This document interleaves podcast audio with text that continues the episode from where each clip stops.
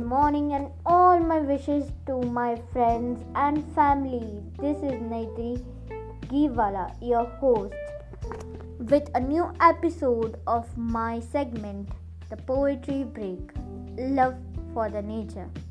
So, in today's episode, we are going to talk about a unique poem. The poem is all about Deepak Kijot. So, I am heading ahead with my poem now. यह है पावनता का प्रतीक। मानो प्रेम का सटीक प्रतीक। लगता जैसे पावनता की मूर्त बना दे जग को खूबसूरत। खुद को सुशोभित कर बना दे हर घर को खुशहाल। और रहे अड़िग अविचल जैसे पर्वत।